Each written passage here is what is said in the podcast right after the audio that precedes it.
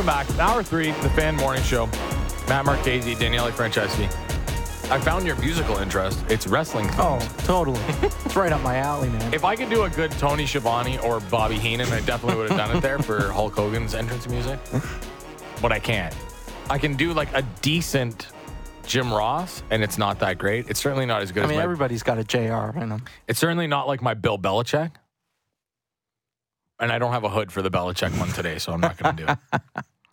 Fair enough. That's so. By the way, uh, totally off topic, but it's so weird that Bill Belichick's not going to be coaching in the NFL. It's very bizarre. Well, you know, I mean, it's crazy that in the same year, the same coaching cycle, we have Bill Belichick out of the NFL, and we also have the retirement of Nick Saban. There better be a coach's cast between the There- two of them. Honestly, that is easy money. Would be absolutely golden for any of the networks to pick up. It would be a lot of fun. Yeah. A lot of fun. Uh, we're going to talk a little bit more football uh, at the bottom of the hour with Jim Monos, former NFL executive, also part of the Go Long podcast with uh, Tyler Dunne.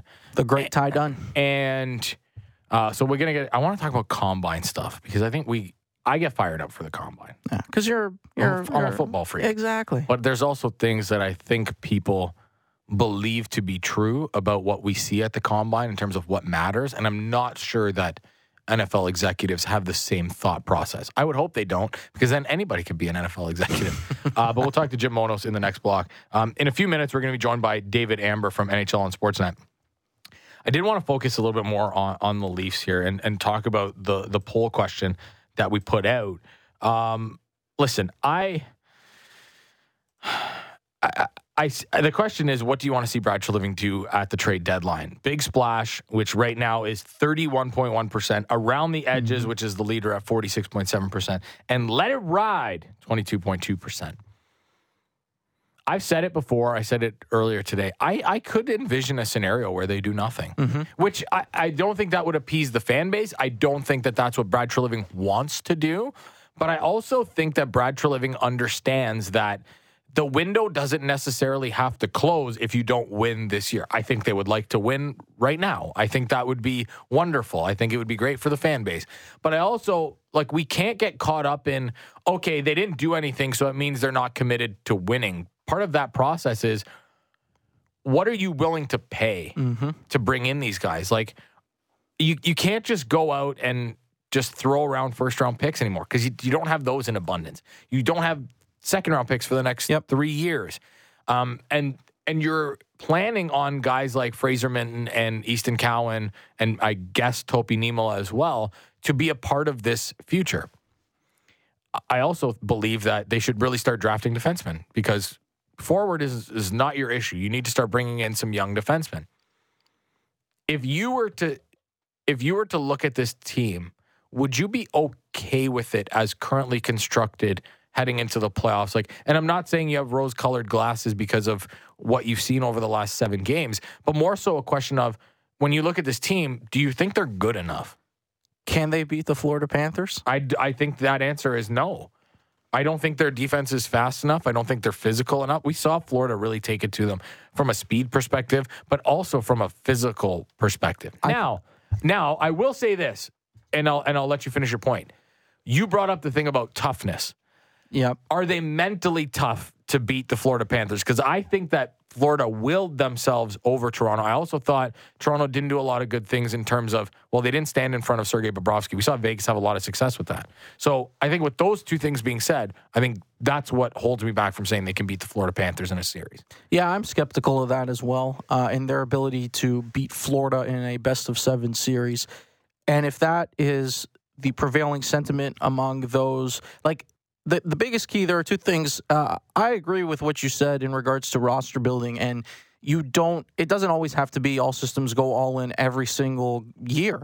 And part of the job of the GM in the front office it's it's to identify the appropriate opportunities for when you make those moves and maybe and you know we talked about it with frank yesterday the market is not very attractive it's not very appealing right now prices are high and there aren't a lot of guys that are going to necessarily move the needle for your team so if that is the case then maybe the best thing is to exercise some patience and wait until the opportunity, the ideal opportunity presents itself to actually go out and make a meaningful move that can appreciably improve your roster. Until then, like, you know what? Maybe it is the best option to be judicious with how you are spending whatever draft capital or assets that you have at your disposal. So I, I I don't think there should be pressure on Brad Treliving to make a move. It's not going to appease the fan base, but if he chooses to stand pat, it's probably because, you know, ultimately he didn't want to part with something that they deem to be very valuable. David Amber, NHL on Sportsnet, joining us online. This insider is brought to you by Don Valley North Lexus, where you can expect excellence online and in the showroom. Visit donvalleynorthlexus.com. So, DA, we were just talking about Brad Treliving and this, you know, what the plan may be going forward. And you know, I, I, look at it in multiple ways. One, I don't think that trading away a first round pick or any of your top prospects is the thing to do right now because I don't think that you're one piece away unless it is something that helps you for the future. And I could absolutely talk myself into they're not going to do anything because even stuff around the edges, like they have some depth. Maybe it's a, a sixth or seventh defenseman again, but it does really feel like you know, Brad Treliving is going to look at this thing from a long term perspective as well and thinking, okay, I'm not going to go out and sell the farm again because the window doesn't have to close because we don't win this year. Yeah, good morning, Matt, Daniele. Uh, great to be on the show with you guys. Um, listen, you've laid out a pretty, you know, sensible case to to taking a measured approach to what you're going to do in the next ten days leading up to the trade deadline, and, and that all makes sense. Uh, the other side of the ledger, though, is you look, Auston Matthews, 26, you know, going on 27, Mitch Marner in his prime, Nylander in his prime. Um, you do want to, you, you do sort of want to say, when is the opportunity for us? And I agree with you. It doesn't necessarily have to be this year. I think it's a wide open year. I think there's there's arguably 10 teams that have their eyes, you know, set on we could win a title this year, and the Leafs are probably one of those teams. Um, I, I think it really comes down to what the ask is and how you view your assets. I mean, we all know a first round pick can be fantastic or it could end up being nothing. And they're going to have to have their scouts and their executives really determine if we're picking 18th, 19th, 23rd, what does that player look like? And on top of that, the players we've already chosen, the Easton Cowans and uh, uh, some of the other prospects you'd, you'd rattled off there, Fraser, uh, Minten, everything, what, what, everyone else. You know, what's their development curve look like? When Easton Cowan is a legit stud NHL player, if that's what you have him viewed at, where's Auston Matthews? Where's William Nylander? Where's Mitch Bar? Where's your nucleus going to be? Is this going to be five years from now? Because that if it's going to be at 23, we see these sort of assets mature, that's very different. And you, you, it's not a matter of you have to sell the farm for today, but you have to recognize when is your window, what is your opportunity. I mean, we have a generational score here in Toronto, uh, in Auston Matthews. We have someone who's on pace to potentially be the greatest scorer of all time. A lot would have to happen, but my point is he's at at this stage in his career, at this many games he's played, he's scoring at a better clip than anyone we've seen. So if that's the case, uh, you know, your window is, it might not be this year specifically, but it, it could definitely be in the next year or two. And if that's the case, you have to, to move accordingly. So I think it's really about assessing what you have, uh, assessing what's being asked, and assessing what's out there and available. Um, you know, we hear the same names, right, guys? Uh, Tanev and Hanifin and everything else okay, what's the most viable and what's it going to cost you and what fits best um, onto this team. So there's a lot of questions to be answered there. I can't see Brad Treliving standing pat. I, I don't see a scenario where nothing happens, and I know that's your poll question. Um, I, I think at very least there's going to be some additions to the nucleus, and at most there'll be a big splash. It's interesting because I feel like when it comes to dealing with you know from your your pool of prospects or any sort of uh, trade assets that a team might have at their disposal. It's a delicate balance because, especially with the Leafs and their cap situation and the amount of money they have invested in those those core guys, inevitably you're going to need to hit on some young players that can provide value while they're still cheap. And I think it's hard if you continue to go back to that well and potentially ship off some of those assets, then two years down the road, you're searching for that type of player to fill a spot on your third line, maybe because they're cheap and valuable and can be contributors at the NHL level. So I think that is also a factor in in the thought process of deciding and determining what is the appropriate course of action and if it entails dipping into that prospect capital that you have stored away at the moment within your organization. You know, uh, David, Maddie, and I, there was something we talked about a little bit last week, even yesterday on the show, um, and, and maybe just in terms of priorities for the Maple Leafs and where their biggest need lies does that come in the form of maybe finding a partner for Morgan Rielly on the back end? And I think what's interesting about that question is it doesn't have to be a sexy name. Like last year, they they found a great partner in in Luke Schenn. So it doesn't have to be a guy that's going to cost you a ton, but I think it is probably of uh, uh, necessary in order to have success in the playoffs to have somebody that can complement Morgan Rielly and play alongside him. Yeah, I mean, you made a lot of good points there. And to your first point of, of having guys uh, where the team has control of their contract status and that they're at a reasonable price, that's why there's so much stock being put into the return of Joseph Woll. If Joseph Woll can come back and be this serviceable goaltender and play well and stay healthy, the Leafs have just found a million dollar solution, and four other teams are having to spend $10 million on Sergei Bobrovsky. And that could be really what enables them to do other things. You know, when you talk about the cap strap they've been under, you know, Bertuzzi's a free agent, Domi is a free agent.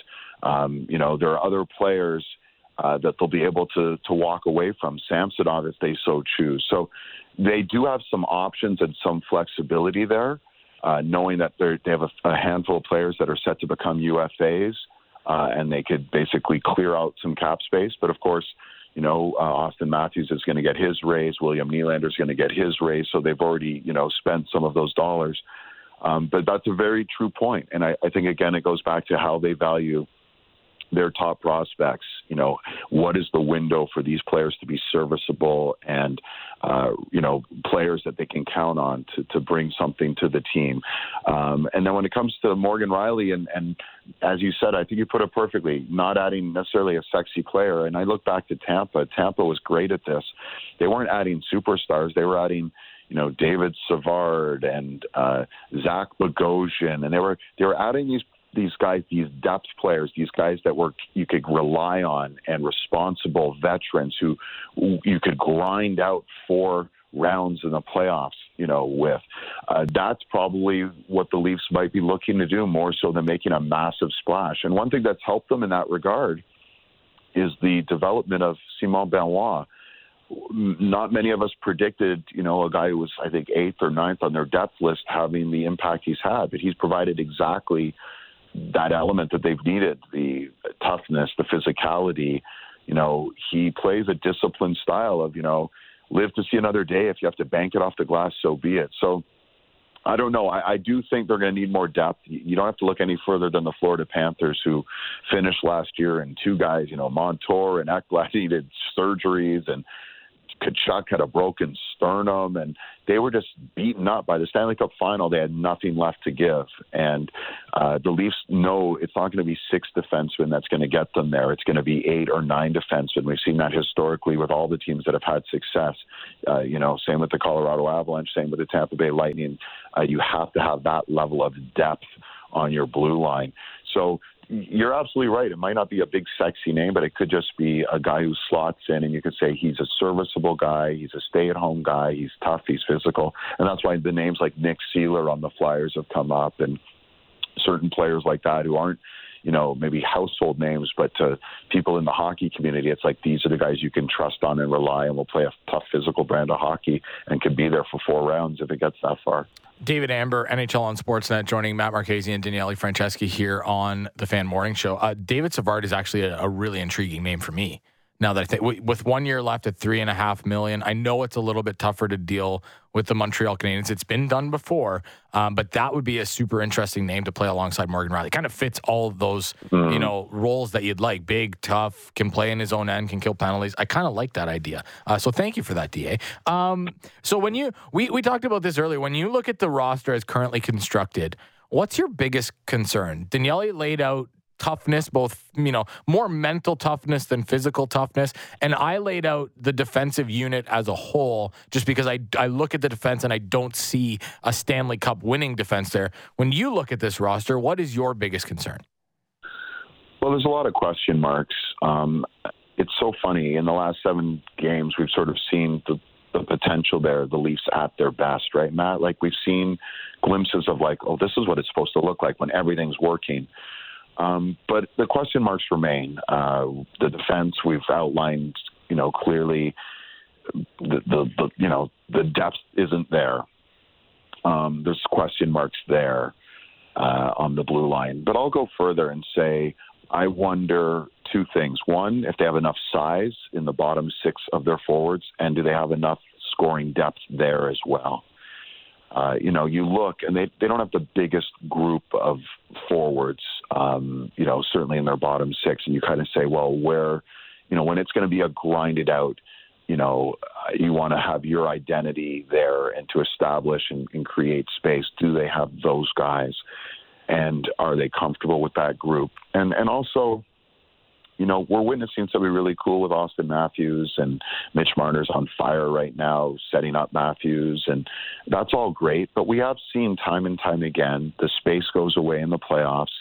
Uh, having to play against the top pairing D and top forward groups, uh, grinding out a seven game series can be incredibly difficult, and you're going to need depth to pull you through. I mean, Tampa Bay had the Palats and the Barclay Goodrows and the Blake Colemans, and they had all these great secondary players. Even when the, they beat the Leafs in that seven game series, it wasn't Stamkos and Kucherov killing them. It was Nick friggin' Paul, right? So you need Nick friggin' Paul there. You need those types of guys. To me, that is an, an, area to be addressed. It's great to rely on your your core four or whatever you want to call them, They're your main guys.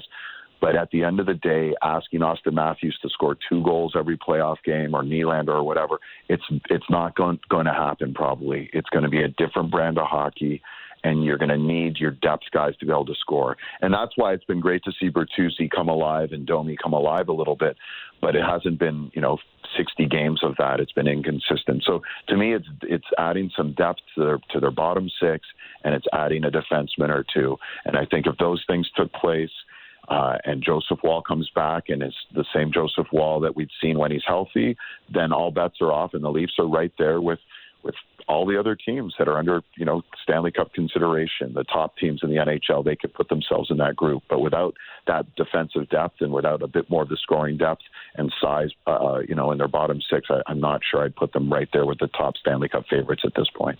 I'm very glad you referenced the uh, the depth scoring, uh, and I think the biggest point of consternation when it comes to the way the core guys have performed in the playoffs. Maybe with the exception of William Nylander, because his his track record has been fairly positive uh, in in terms of playoff production. But with those top guys, the Matthews, the Marner, the Tavares, they it, it's about I think with them it's less about the counting stats and more about the timeliness of when their production is coming.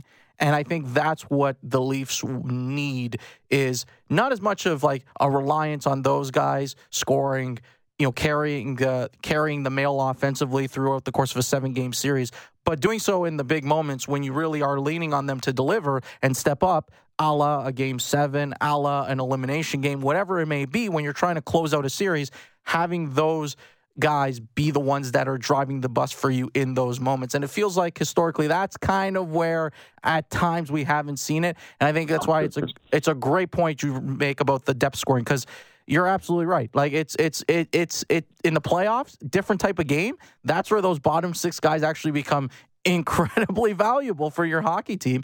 Come the playoffs, it's the game gets tighter, tougher. Uh, your you know your best players are the focal point of any scouting report, and now you need those guys to really produce at the bottom of your lineup to give you an edge. A hundred percent, a hundred percent. And it's funny if you were to go through, and the Leafs, of course, had that you know horrible record of you know game seven versus Tampa, game seven versus Montreal, game five versus Columbus, game seven versus Boston. Go through those games and they weren't scoring goals. Mm-hmm. Their goaltending almost in all of those games played well enough, and their defense to win the games. but they were getting shut out or they were scoring one goal and this high, you know, this high octane offense that we had seen at times, certainly during the regular season and even at times in those playoff series, uh, were were completely neutered, and that, that's exactly it. And you can't just sort of snap your fingers and say, you know, we have a 60 goal scorer, go out and score a goal. It doesn't work that way, and that's why you have to have more guys you can count on you know, Matthew Knies will be a key guy for them come playoff time. Can he produce at a level that they hoped he would produce at? You know, Nick Robertson, if he's still with the Maple Leafs, this is a guy who's just scored throughout his career. He's he's can score goals, but can he produce uh, in the playoffs when it matters? Those are the types of guys they're going to need. And if it's not going to be those guys, then you have to be bringing in some other players that are going to complement your star player. So, a hundred percent. And I like the way you framed it. It's not you can't just say, well, you know, Auston Matthews has played 50 playoff games and he has 20 goals, so that's not bad. It's it's it's the timing of it, right? And again, I'm not putting this on Auston Matthews because we all knows the the defense he has to deal with and the the checking he has to deal with come playoff time is unbelievable. Probably no one gets checked harder than him because people realize and recognize how important he is to the Leafs offense. So other players have to be there to take on some of that burden and take the pressure off those guys and allow them, you know, the ability to, to be good, but not have to carry the team night in, night out every single game through the postseason. So that's why when I think we're on the same page, uh, some depth scoring uh, and some depth on the blue line and some size, uh, specifically for me in their back six forwards. So I think again, if those things are addressed, then it would put the Leafs in a really good, you know, position potentially to win a Stanley Cup or at least to make a deep, deep playoff run. Da seven game winning streak, and and they haven't all been the same. I mean that that goes without saying on any winning streak, but there's been some some serious. Um, you know, we're talking about two different ends of the spectrum here for some of these wins. And when I look at it and I say, okay, what what is the most impressive victory on this on this uh, winning streak so far? Is it maybe the first game after Morgan Rielly gets suspended against St. Louis at home, where you're missing Rielly and Marner and and um, uh, Tavares? Is it the Colorado game on Saturday, which you know they did a really good job in you know kind of neutralizing Colorado at, points, but then Bertuzzi has a big night. Maybe it's the Vegas game coming off the second half of a back to back. When you look back at this streak, what is the most impressive victory for you? The one that maybe instills the most confidence, knowing that this team can play meaningful games going forward. I think I would take the first period of that Vegas game, Matt. Uh, they scored four goals in Vegas, uh, albeit without Stone, without Eichel, but they looked incredibly good. And what was most impressive about it wasn't Auston Matthews needing to score, it wasn't Mitch Marner. It was all the lines contributing. There was a level of physicality and purpose on every line out there. Uh, and defensively, they were very strong. They sort of weathered the storm in the first few minutes when Vegas came out of the gates pretty strong. And then they just started pouring it on and they hemmed in the defending champs in a way you don't see very often. That to me was like where I went, wow. You know, if there was ever going to be a letdown, you know, Morgan Rielly was coming back into the lineup. Would they get back to some of their inconsistent play and rely too heavily on Morgan Rielly? And that didn't happen. Uh, that was a really impressive victory for the Maple Leafs. And then to follow it up, staring down a two goal deficit against the Colorado Avalanche and coming back and winning, I mean, that was also equally impressive. So there's been some really bright moments to the point, and this whole conversation's been about trade deadline and what the Leafs might do and what they need. We've seen the potential of this Leafs team. We've seen at their best what they can provide, and it's pretty damn good. Uh, what's really been the issue with the Leafs is it hasn't been consistent. It just hasn't been a consistent season of that. Losses to Columbus, losses to Chicago, you know, et cetera. The losses to the Islanders. Um, you know, they just haven't been there night in, night out. But at their best, Matt, we've seen they could be a very good team. I'm interested now they're off the road. They're kind of back into their home settings. I'm interested to see tonight what they can do against Vegas, right? Vegas is going to play a much stronger game. I would imagine Cassidy will have them much more focused and ready and prepared. They're not going to come out of the gates and give up four goals to the Leafs like they did five days ago. So I'm interested to see how the Leafs respond tonight. They have the Rangers on Saturday. I mean, we have a, this is a really important and interesting week, uh, especially leading up to the trade deadline to sort of carry this momentum forward and see what we have with Toronto. Um, but yeah, the the first period of Vegas, I was watching that and I just was, you know, awestruck at like, wow, this this, this is the best we've seen the Leafs play this year. Yeah, and uh, the schedule, I mean, it's certainly not a layup after tonight. I mean, they get Arizona on Thursday, but then you get the Rangers, you get the Bruins, you get uh, Buffalo's mixed in there, and we know their struggles against Buffalo, and then you get the Bruins again, um, Yeah. and then you get the Habs post trade deadline uh, on March 9th. So, yeah, it, it's going to be a, an interesting stretch here. Uh, DA, thanks so much for taking some time for us today. Greatly appreciate it, buddy. Yeah, Maddie, Daniele, thanks for having me on. Take care, guys. Enjoy the games. There he goes, David Amber from the NHL on Sportsnet. That insider was brought to you by Don Valley North Lexus, where you can expect excellence online and in the showroom. Visit DonValleyNorthLexus.com. We got a text that I want to get to um, before we hit a break and talk some NFL. Um, this from uh, Donnie in Keswick. Trade Bertuzzi and Domi for first rounders and do your best without them. Use those first next season to load up at the deadline with your offseason pickups.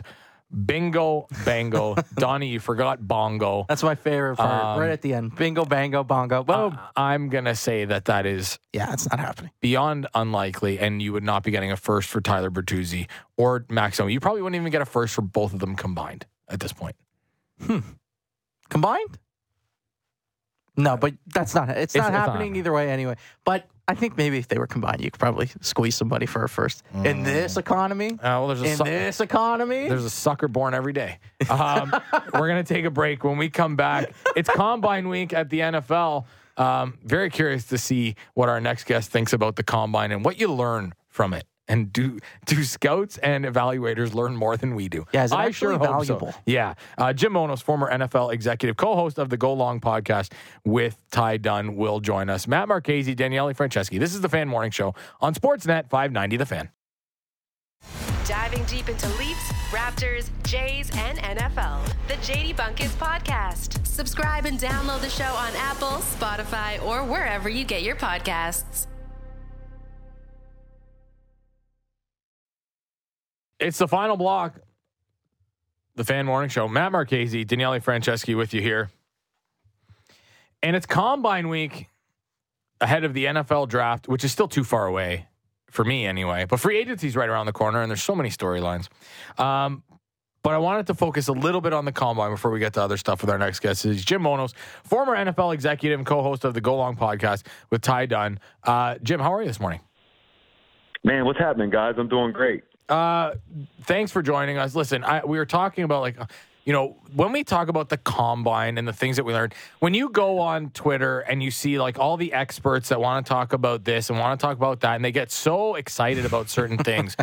I want to know what are the like what are the biggest things that you learn from the combine because part of me feels like the stuff that we see on TV isn't even where you learn the most. It's in the interviews that these guys are doing that you probably learn the most. So the first thing that I learned is that Indianapolis has a lot of overrated steakhouses. That's what I learned. I like it. Um, after that, and that's the most important thing. After that, it is some garbage. I can't get over the fact that, that what's on TV that it's people are paying to come in and watch people run 40s.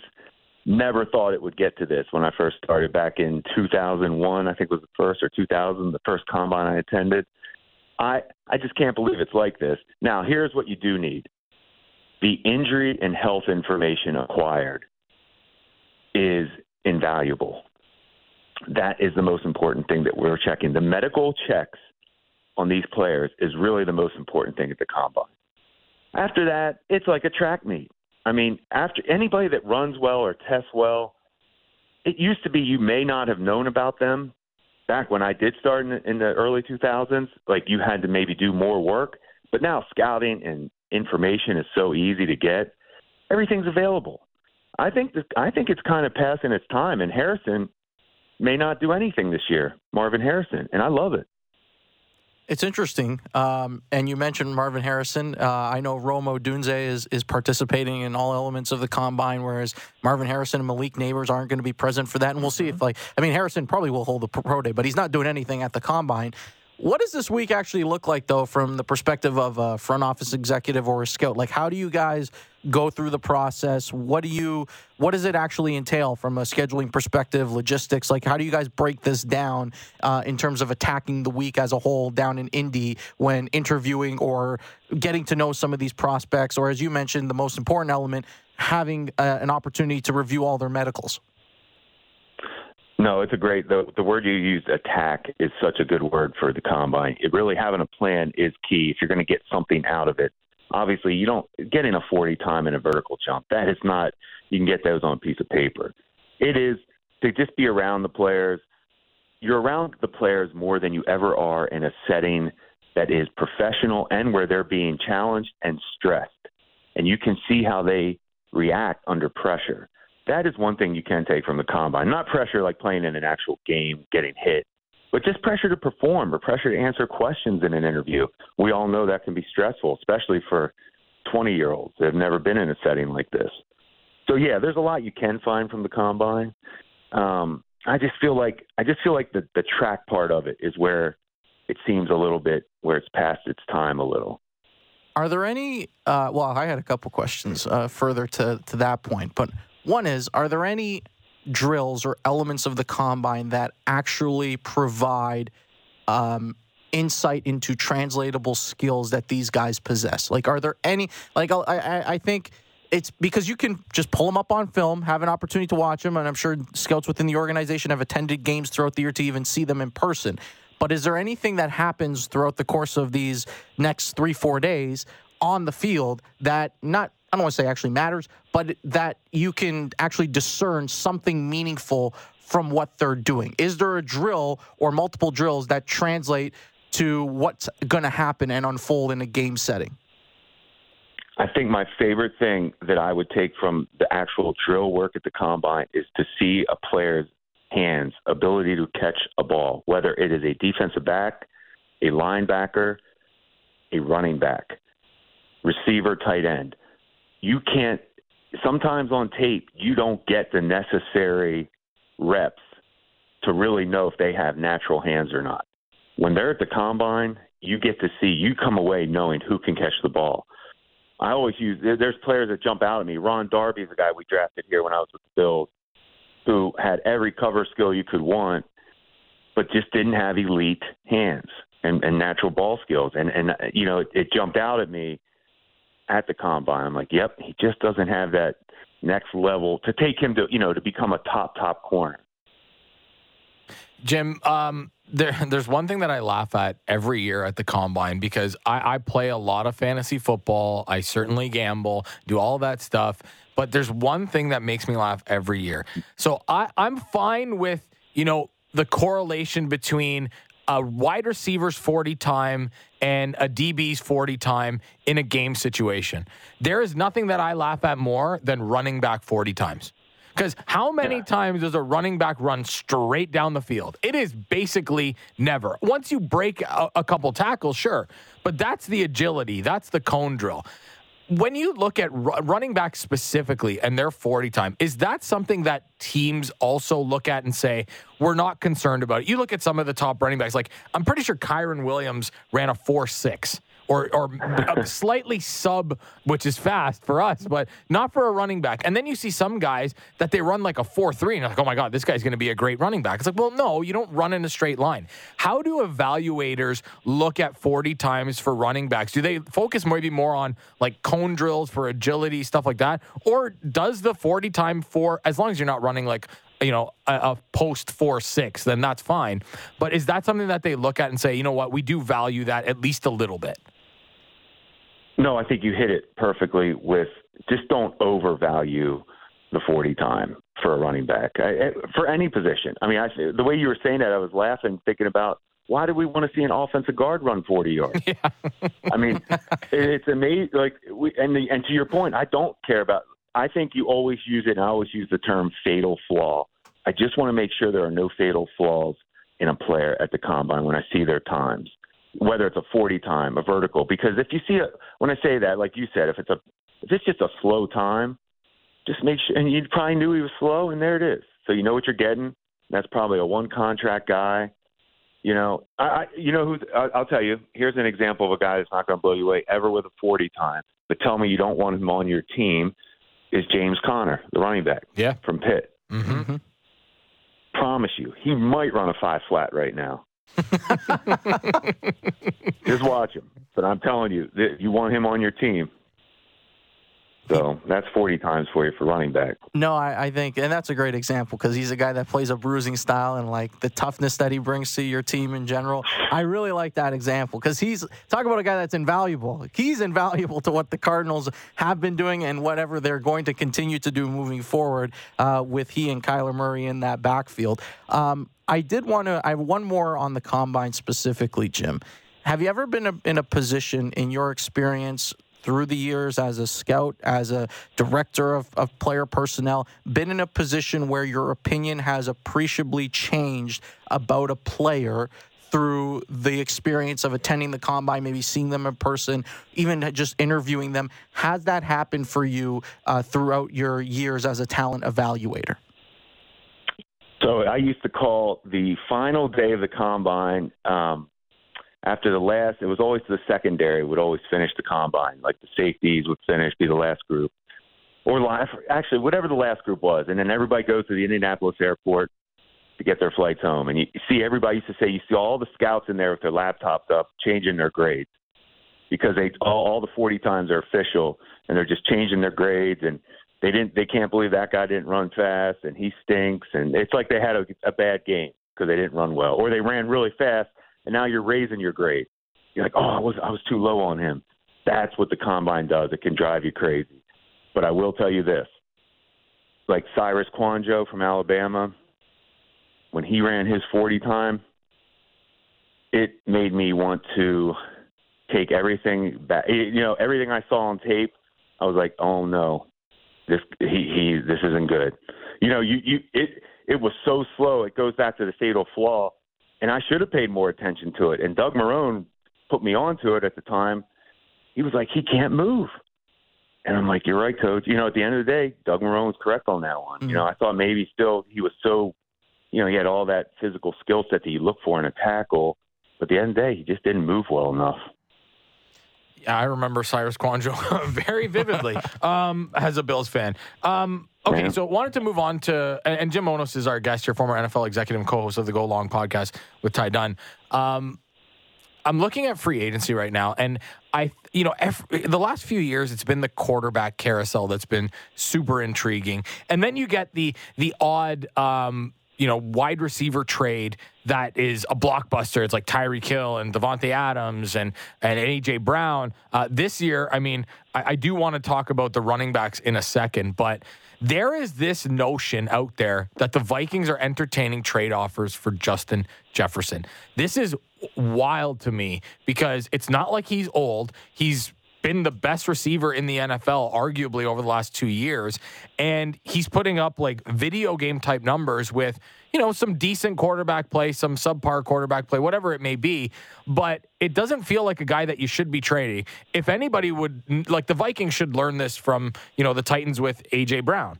They didn't get enough back and it didn't work out for them. And it's not like the Chiefs who have Patrick Mahomes. So it doesn't usually work out in your favor.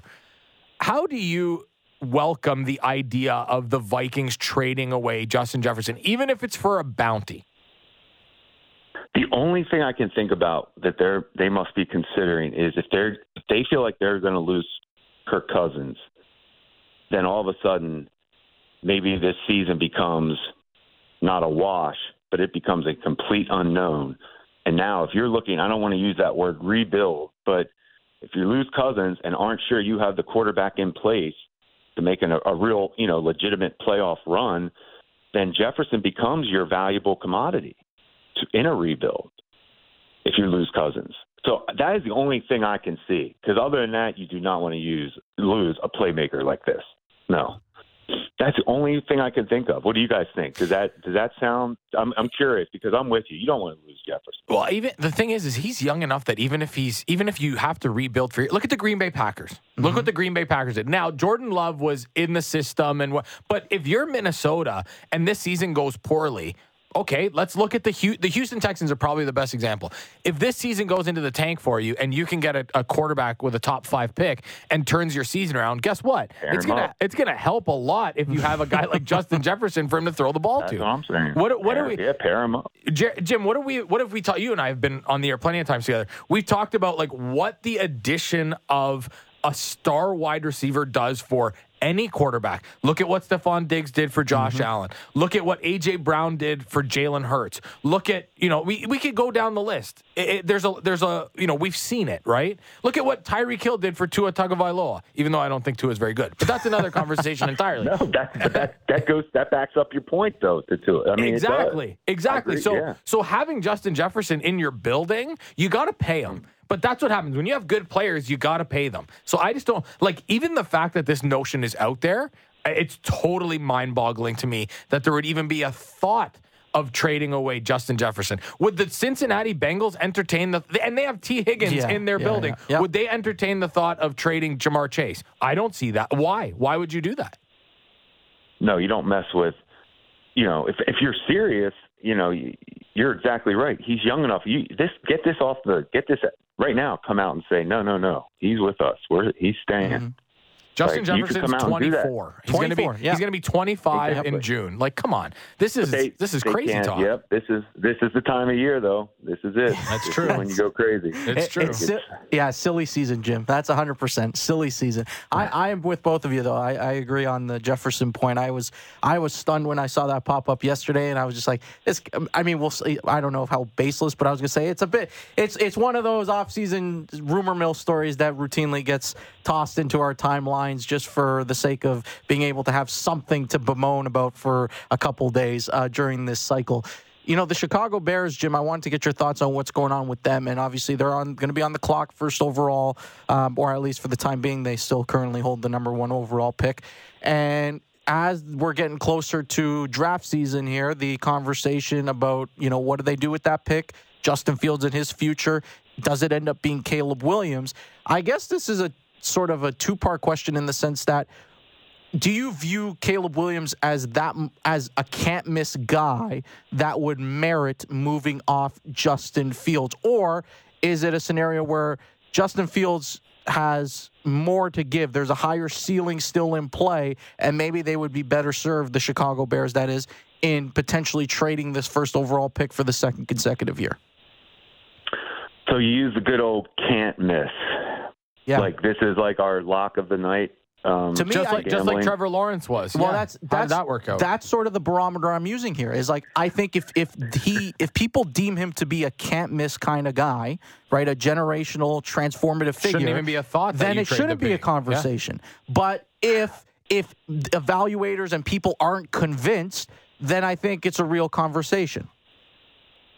So my personal, uh, yes, I would draft Caleb Williams and move on from Fields, and it's not it's not a knock on Fields. It is a compliment on Williams. That I do think he warrants this pick. Um, I think there's a gap after him in this draft, quarterback wise. So I think he is that much better. Fields to me, I'd explain it like this: the ceiling for Justin Fields to me is Cam Newton, and he's not close yet to Cam Newton. Cam Newton did a lot of winning on his way up, whether it was a junior college, whether it was a horrible Auburn team, whether it was his rookie year, taking a terrible team and started winning. So let's not forget that. It's like Justin Fields, as much as I do like Justin Fields as a player and what he's gone through in Chicago has not been easy. I mean, he doesn't win. I'm not blaming him, and wins aren't the final stat. It's not like pitching, but come on now. Like, where's the value? Yeah, it's this, so to me, Williams w- Williams warrants this pick, and and you move on from Fields. and then you and then whatever you get for Fields, you you put into your roster. Maybe it's adding a wide receiver uh, in the second round because I think the price for Fields is a second and a fifth. I would even go as high as a second and a fourth if I, was I another like. team. I, that's a great. I talked about this last night a little bit with somebody, and we were talking about that. I don't. I think a second and a fifth would be a really happy for Chicago. Would Hmm. be really happy with that. I'll look at Pittsburgh and say Pittsburgh, you should pay the price for Justin Fields based on what you have a quarterback. Yes, or the or I the Atlanta that. Falcons. Atlanta, the Atlanta too, yeah. Falcons. That I mean, if you don't get if you don't get Kirk Cousins, that's the move that I would make because I think Kirk Cousins is a good Yeah, I- fit there. I don't think Atlanta will go after Fields. Yeah. And here's why. They had their chance. You missed the good number, like in gambling. You Mhm. missed that closing back. Yep. You missed that. You missed the good number. You had a chance. You passed on them. Now you're gonna. Now you would overpay for him, in my opinion. Yeah, I, I, I don't disagree with that. Uh, listen, Jim, we're uh, tied up against it here. Thanks so much for taking some time, as always. Greatly appreciate it, and uh, look forward to chatting with you in the future, pal. Definitely, guys. Good luck. Thanks. There he goes, Jim Monos, former NFL executive and co-host of the Go Long podcast. Uh, so we don't have a lot of time. So maybe tomorrow, I do want to have a conversation about the running back situation Oh in the yeah. NFL. Oh yeah. Uh, and this Tee Higgins thing, which is so interesting. It's crazy. Um, because somebody's like, well, if they could get a first for Tee Higgins, he'd be out the door. And I'm like, if I'm a team, I would be offering up a first round pick for Tee Higgins. For Tee Higgins? yeah, I would be. Ah, interesting. I, I really would like a late first for Tee Higgins. If if you are now, it would never be Kansas City because I mean that's that's the spot Mm-hmm. because there's no way that Cincinnati is trading Tee Higgins to Kansas City to help them get better. No. Patrick Mahomes no, doesn't no, need any no, help no, no, no, no. Yeah, they are, and they are not helping the Chiefs. That's No. for sure. uh, so we have uh, a Blue Jays lineup for today. They'll take We on a split squad Tigers team um, in Lakeland. Uh, Clement, Escobar, Kirk, Vogelbach, Horwitz, Martinez, Roden, Lantigua, Robertson, and Alek Manoah on the hill. And as Shi Davidi pointed out, you know, this is not going to be about numbers. It's going to be about what the slider looks like. It's going to be about what the fastball looks like, if there's any life on it. and Mm-hmm. Command of the strike and zone. command of the strike zone. I don't care if he hits a couple guys. Because that's that's what we expect from Alek Yeah. Manoah. It's when he's afraid to pitch inside on guys. That's when I'm going to be worried about Alek Manoah and where his headspace is at. But I'm very intrigued to to see what happens with him today. I am very excited as well. Very excited because I have been on the the Manoah train, the bounce back train all along. I am firmly in his camp, and I and I believe in the player.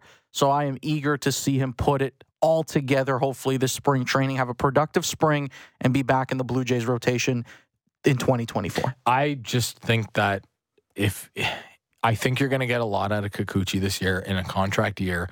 I think So if, do I. If Yeah. you get if you get any semblance of what we saw from Alek Manoah in year even year one with Gausman, Berríos, and Bassett, boy, oh boy, you may not need you may not need have to hit a lot You know, with those guys. Watching Kikuchi yesterday for the first couple innings, the pitch clock has worked wonders for that guy. He's Yeah. a completely different pitcher now. And all it took, it seemed like, was for him to almost stop thinking Yep. and just just go out there, grab the ball, step back on the rubber, and throw another pitch. And that's it. and it. he's been a completely different guy ever since. Hundred percent. That's what I said. The pitch clock was going to affect Alek Manoah, and it was going to affect Yusei Kikuchi in 100%. opposite ways. And it worked out. Okay, we got to get out of here. Thanks to all our guests that joined us. Thanks to Jeff and Josh behind the glass. Thanks to Daniele. We'll be back here tomorrow. Fan Morning Show. Have a great day, everybody. Chat tomorrow morning.